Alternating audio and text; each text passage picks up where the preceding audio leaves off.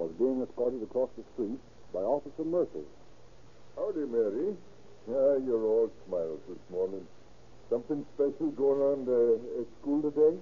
No, we was going on a picnic up in the mountains over Saturday and Sunday. Ah, that's right. Whereabouts? Oh, Mount Wilson. We're going to see the stars through the great big telescope. Hmm, that's a pretty big uh, steep climb, Mary, for a little girl. Oh, girl. we don't mind climbs anymore. Because Dad uses your gasoline. By your gasoline, Mary meant Rio Grande Crack, the official police gasoline. The fuel that powers more police cars, ambulances, fire engines, and motorcycles in Southern California and Arizona than all other brands combined.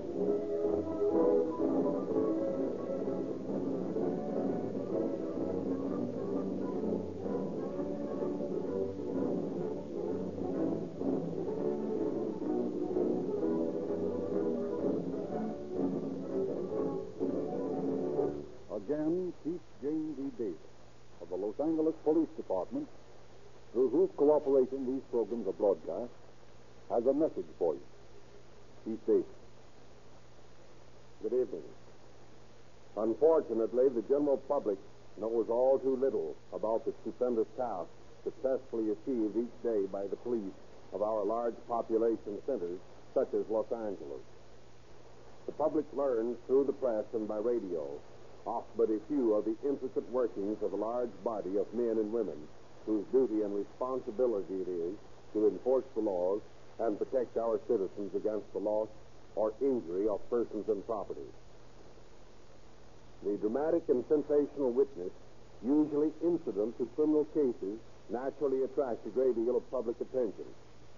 It is therefore fair and almost a necessity for all persons giving information concerning the work of our law enforcement agencies to stress the fact that cases given wide publicity constitutes but a small fraction of the work done by your police department. The story I have chosen for you tonight illustrates how necessary it is for our men to be trained and experienced, intuitive and alert in the investigation of crimes, particularly those where but few clues to the identity of the person committing them are available for the police to work upon. The crime we are to portray for you tonight was one of the most brutal and cold-blooded in the history of our local police work. The man that conceived it worked carefully and almost successfully in building up an unbeatable alibi. The man who actually committed the crime as a tool of the man who planned it was by circumstances far removed from any suspicion and might have evaded justice were it not for the intelligent manner in which the case was handled.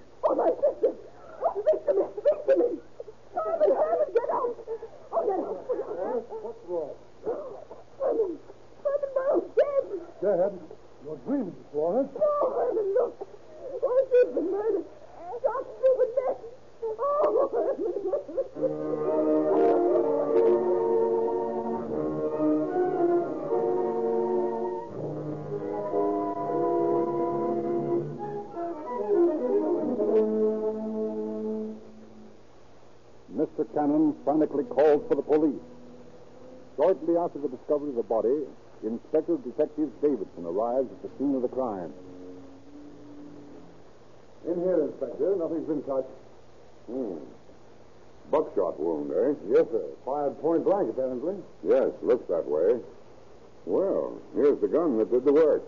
Hmm, double-barreled, sawed-off shotgun. One barrel exploded. Cool guy, whoever he was, leaving the gun there. Yes, he must have been pretty sure that he didn't leave any prints on it. However, take it in, Hickey, and have it examined for prints and get the photographer to come out here and take some pictures of the scene. Yes, sir.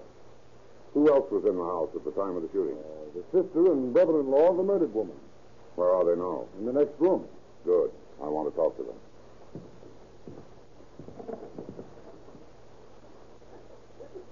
Good morning. I'm Inspector Davidson. Cannon's my name, Inspector, and this is my wife. How do you do? Oh, it's horrible. Oh, my poor sister. Poor little nurse. Mrs. Cannon, have you any idea who might have killed your sister? Find Emery, her husband. He's the only enemy Merle had. Emery. Is that his last name? No, his full name was Emery Ells. Where can we find him? I'll go with you, Inspector, and show you where he lives.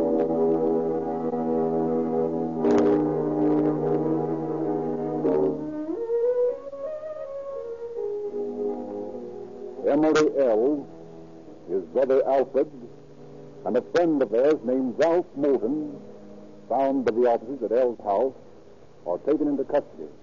Brought into headquarters, Emery Ells is questioned first. How old are you, Ells? 26. What do you do? I'm a waiter Where? at Hancock's all-night restaurant. Uh, tell us exactly what you did yesterday from the time you got up until you went to bed. And speak slowly so the stenographer can get it. Well, that's easy. My day begins at 6 o'clock in the evening when I report for work at the restaurant.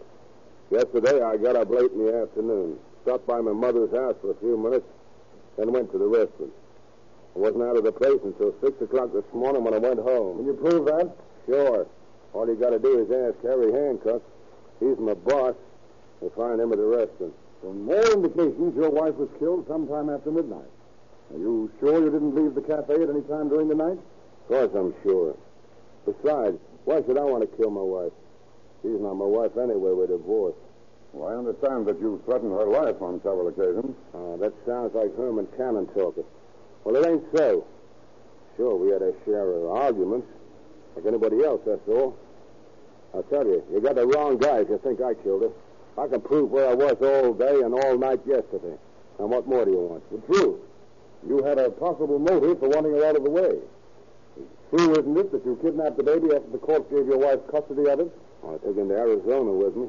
Then he got sick, and I brought him back to his mother. Listen, you guys are all wet on that score. I get to see my baby whenever I want to. You're barking up the wrong tree. I didn't have any motive for wanting to bump Merle off. All right. That's enough for now. Take him out, Sergeant, and bring in his brother. Yes, sir. We'll have to investigate that alibi of his. Right. Certainly is cool about the whole business. Yeah, and so's his brother. Did you hear that crack when we pinched him? No, what was it? Now, they asked me if the gun we found, and I told them it was being examined for fingerprints. And he laughed and said, Well, that'll tell you who the murderer is. Hmm, they're both a little too cocky to suit me. Sit down, Ells. Now tell us, where were you last night? Making my rounds. What do you mean, making your rounds? I'm a deputy counsel out in Maywood. I spent the night patrolling my district. Who do you think killed your sister-in-law? How should I know? Why did you laugh this morning when I told you that the shotgun was being examined for fingerprints? Did I laugh? I don't remember laughing. Well, no fingerprints were found on the gun. Is it possible you knew that the murderer wore gloves? I don't know anything about it. Take him back to his cell, Sergeant. Yes, sir. Call in Moulton. All right, Eddie. Ready in motion. Sit down. No, thanks. I'd rather stand. What's the matter? You're shaking like a leaf. Camp, I know, but this thing's got my ghost. You've been living with the Ells boys, haven't you? Yes? Well, how come? Well, I've been out of work, so they let me stay in the garage and eat with them in return for doing odd jobs around the place. Where were you yesterday and last night? I rode around with Alfred in his car before he went to work. Bought some groceries, and then went back to the house. I didn't leave again all evening. Did anything unusual happen during the evening? No. No. I sat up with Donald, Al's kid brother, till about 1 o'clock, listening to some hillbillies on the radio. Did anyone else come in? Not a soul. What do you know about this murder? Nothing. Honest to God, Inspector. I don't see what you're holding me for. I got nothing to do with it at all. Well, how about Emery Ells? Did you ever hear him say he wished Merle was dead? No, I never heard him say anything like that. I don't know anything about it at all. Okay, Moulton. Can I go now? Well, we'll have to hold you a little while longer. Well, it won't do you any good, because I don't know anything about it. All right, take him back, Sergeant. Yes, sir. He's holding something back. Yeah, and he hasn't the guts to hold it back long. Either he did the job or he knows who did it. He'll crack before long. All he needs is a little time.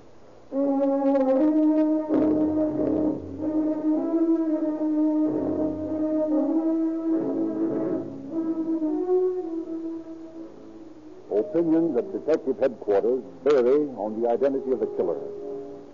Some feel that Emery Ells' ironclad alibi, substantiated by testimony of his employer, still can be broken, and Emery proven to be the slayer. Others feel that Alfred had had, had ample opportunity during the night to commit the crime, although a motive for Alfred seems to be lacking. In contrast to the cool self-assuredness of the Ells brothers, Moulton's nervousness and protestations of innocence lead others of the officers to consider him the killer.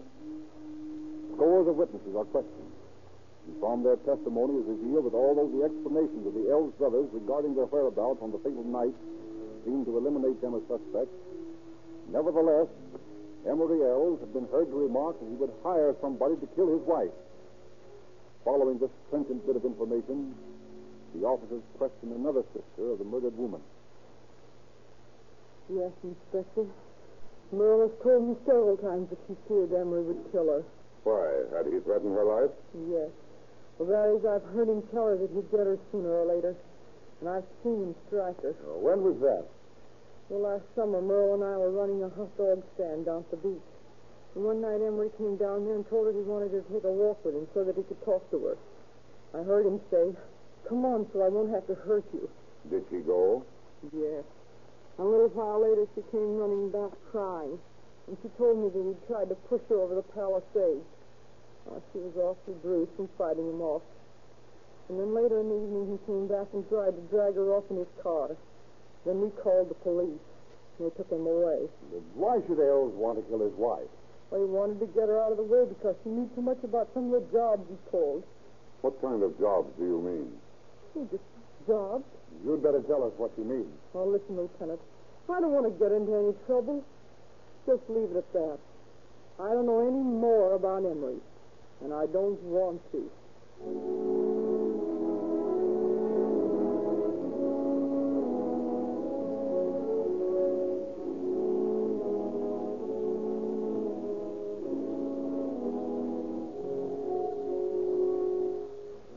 Next day, a blood-flecked flashlight is found in Alfred Ells' automobile. He admits ownership of it, but is unable to account for the blood spot. On the clothesline behind the Ells' house is found a pair of freshly laundered corduroy trousers, bearing dark stains that might be blood. Moulton admits that these are his, but claims the stains are a grease spot. That evening, another officer is added to the investigation when Detective J.P. Bilkis, completing a previous assignment, joins his brother officers in an attempt to unravel the mystery. He interviews the three suspects, and as the others had done, decides to concentrate on Moulton. Now, look here, Moulton.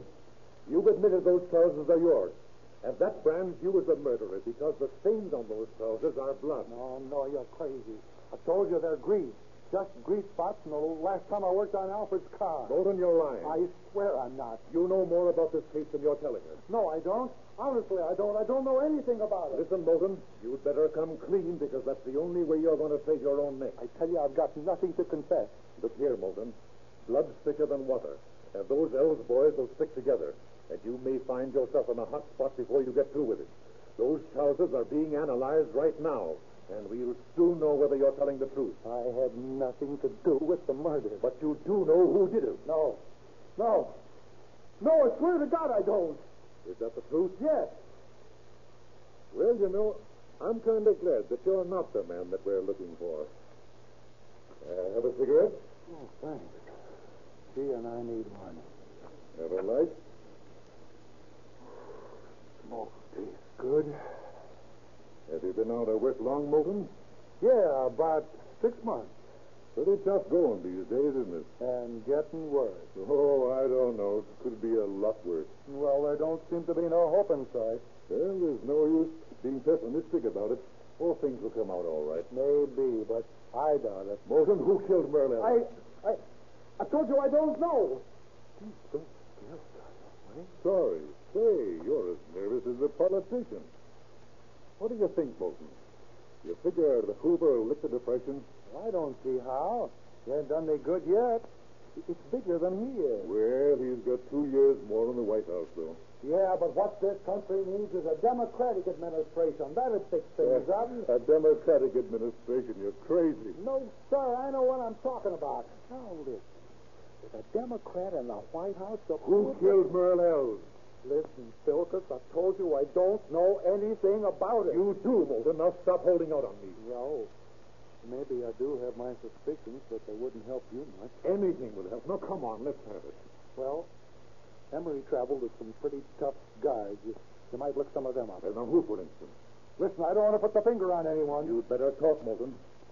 Yeah, I don't even know the fellow's name. Yes, you do. Well, I don't know his first name. Well, what's his last name? His name's Brown. What does he look like?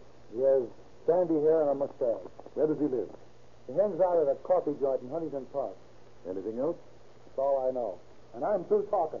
And I don't know anything else about it.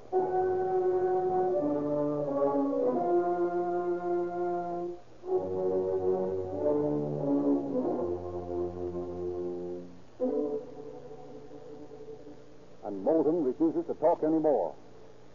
Philkis reports the results of his interview to Inspector Davidson. Don't you suppose it's worth anything, Inspector? Well, it doesn't sound like much. Brown's a pretty common name. Yeah, I know it is, but I kind of like to like to run it down, though. I don't know how much it'd good to do, do you looking for a sandy-haired man by the name of Brown. You'll probably find plenty of them in Huntington Park. You know, I'd like to take Moulton along with me, and we'll check all the hotels and coffee joints. And then Moulton could identify him. That is, if there is such a guy. He's taking a long chance. Moulton might run for it. Why should he? I've treated him white. Why should he double-cross me? Well, okay, if you want to accept the responsibility, you know what it means if your prisoner gets away from you.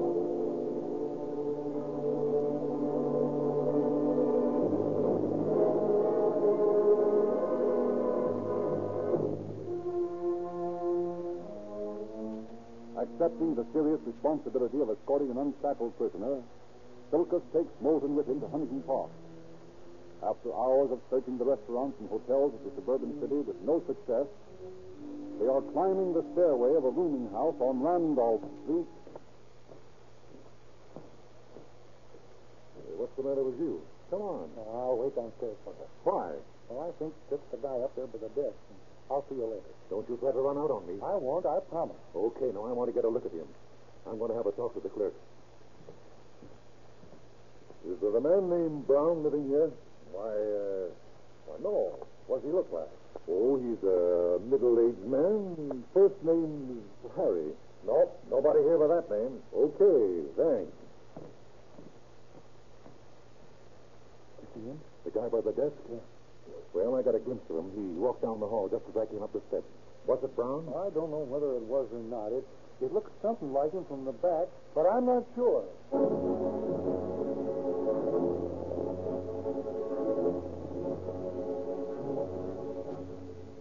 But Moulton will say no more. Philkis takes him back to jail. But that night calls on him again in his cell. Now listen here, Moulton. I'm sick and tired of this beating around the bush. Was that Brown or wasn't it? Well, it looked a lot like him. Was it or wasn't it? Yes, it was. So fine. That's what I've been waiting to hear. Now, wait a minute. I'm not saying he did it, Maybe he's as innocent as I am. What's this? Well, you were pretty suspicious of him before, and now you're laying off. What's the big idea? Well, all I know is that I overheard him and Emery talking one time, and this fellow Brown said he was a gunman, and that he knew how to handle a machine gun. And then later, Emery and I went down to the riverbed and tried out Emery's old 12-gauge shotgun. But mind you, I'm not saying he did it, I though. know you're not, but we look into this guy, Brown, just the same.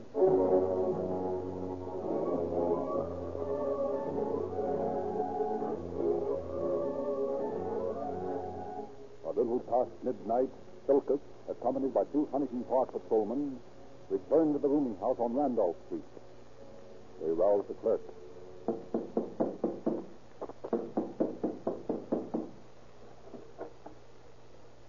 What are you on? I'm a police officer.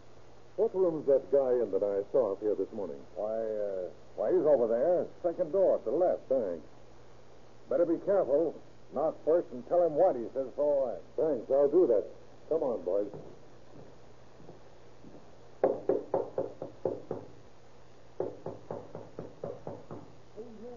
A friend of Whitey's. Let me in.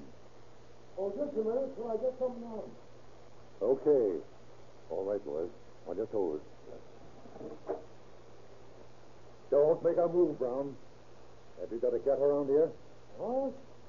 You mean a gun? No, I haven't any. Well, get your clothes on. You're coming with us.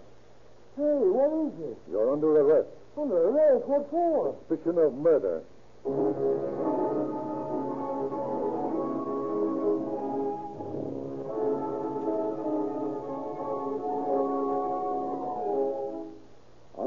Brown accompanies the officers to headquarters.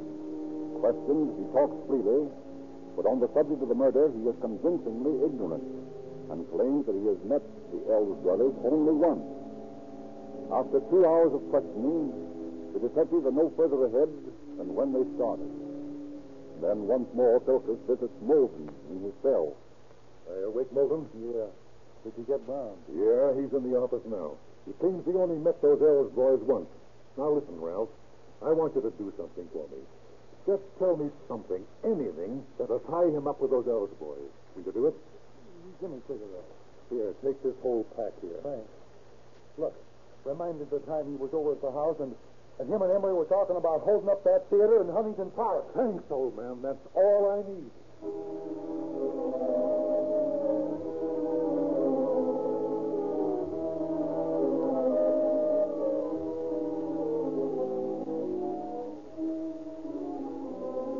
With this information, Silkus returns to Inspector Davidson's office. For ten minutes, he listens to the relentless grueling of Brown, and then Oh, for God's sake, lay off of me. Will you give me a break? You're driving me crazy. I tell you, I don't know a thing about Look me in the eye, Brown.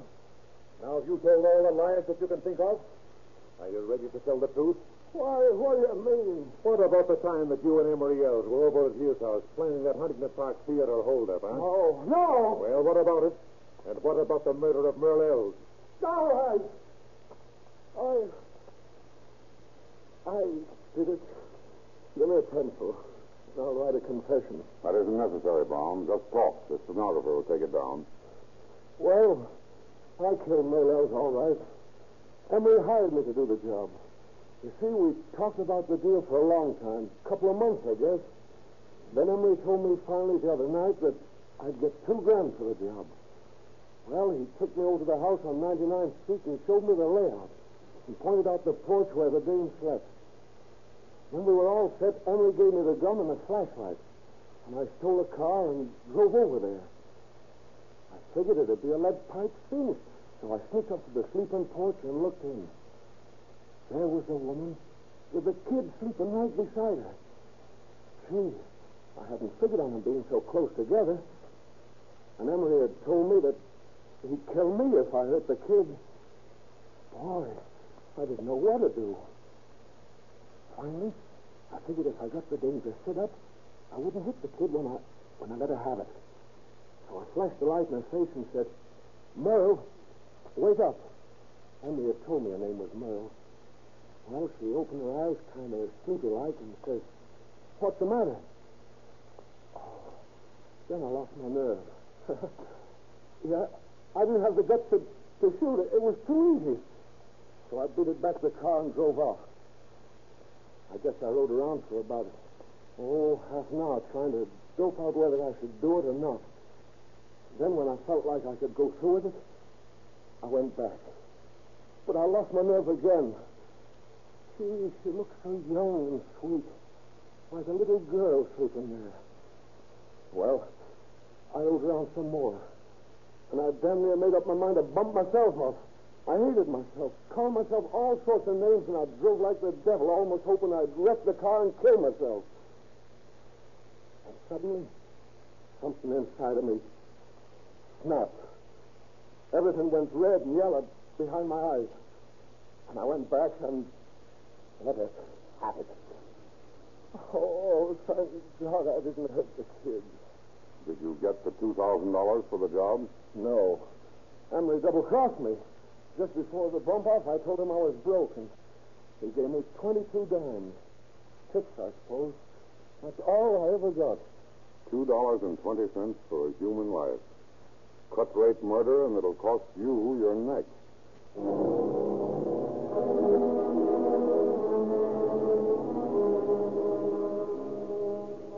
A few moments later, Emery Ells is brought in to face the slayer, whose confession has entangled him in the mesh of the hideous crime. As he enters the room and sees his hireling, not a flicker of recognition crosses his impassive face. Ells, you've met this man before, I believe. Uh, uh, n- not that I know of. Well, you can't have forgotten this valuable friend who did you such an unusual service a few nights ago. I never saw him before. I, I don't know what you're talking about. No? Well, perhaps this statement Mr. Brown here has just made and signed will help make it clearer. Read it. I think it'll interest you. Why, the dirty double crossing. Well, Ells, what do you say now? Nothing. He said it all. Are you willing to sign the statement that what Benjamin Brown has confessed here is true? I guess so. That's about the way it happened. Good. Here's the statement. Just sign your name here.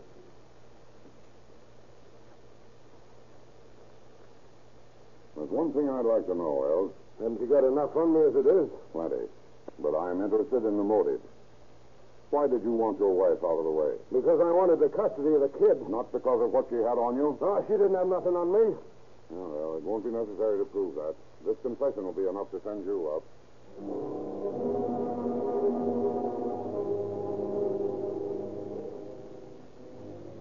However, in spite of their signed confession, Ells pleads not guilty when brought to trial.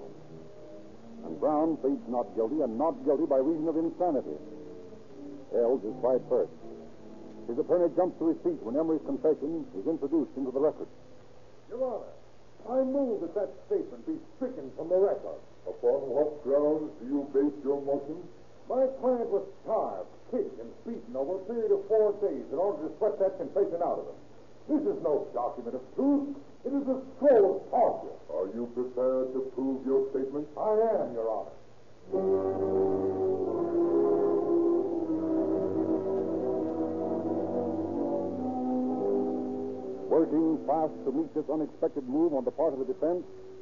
prosecutor Bonner Richardson subpoenas George White, a reporter for the City News Service.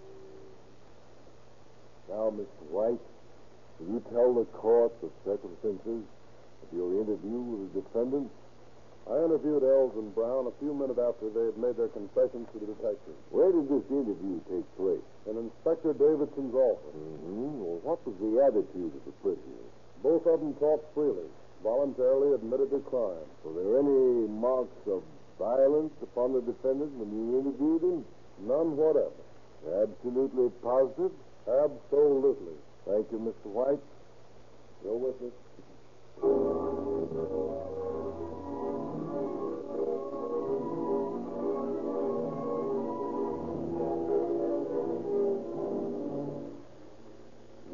Aid of the newspaper reporter, Ells' confession was admitted to the record.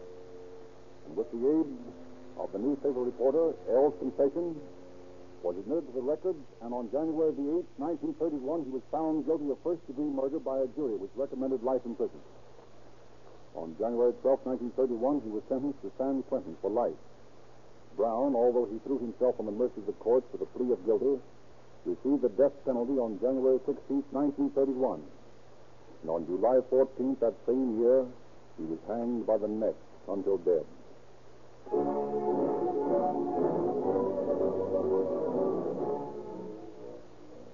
Spring in the Pacific Southwest.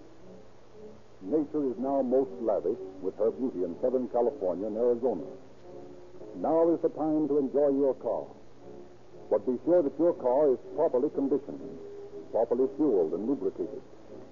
Why not rely on the proven performance of Rio Grande Crack with Tetra Ethyl, the official gasoline of police and fire departments? You'll enjoy those easy, flowing miles at a lower cost with Crack. Lubrication is very important now. Why not try Rio Grande Crack's companion product, Sinclair Opaline Motor Oil? While Sinclair Opaline Motor Oil costs no more than ordinary oils, it is of superior quality because it has been subjected to certain refining processes seldom used by other manufacturers.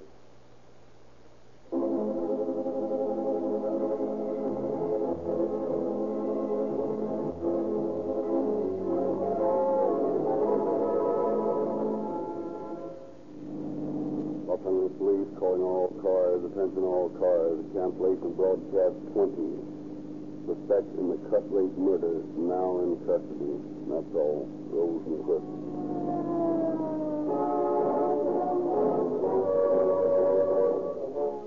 Tonight's episode of Calling All Cars was prepared by Madeline Kelly from the files of the Los Angeles Police Department. This is Frederick Lindsley speaking for the Rio Grande Oil Company. This is the Don Lee Broadcasting System.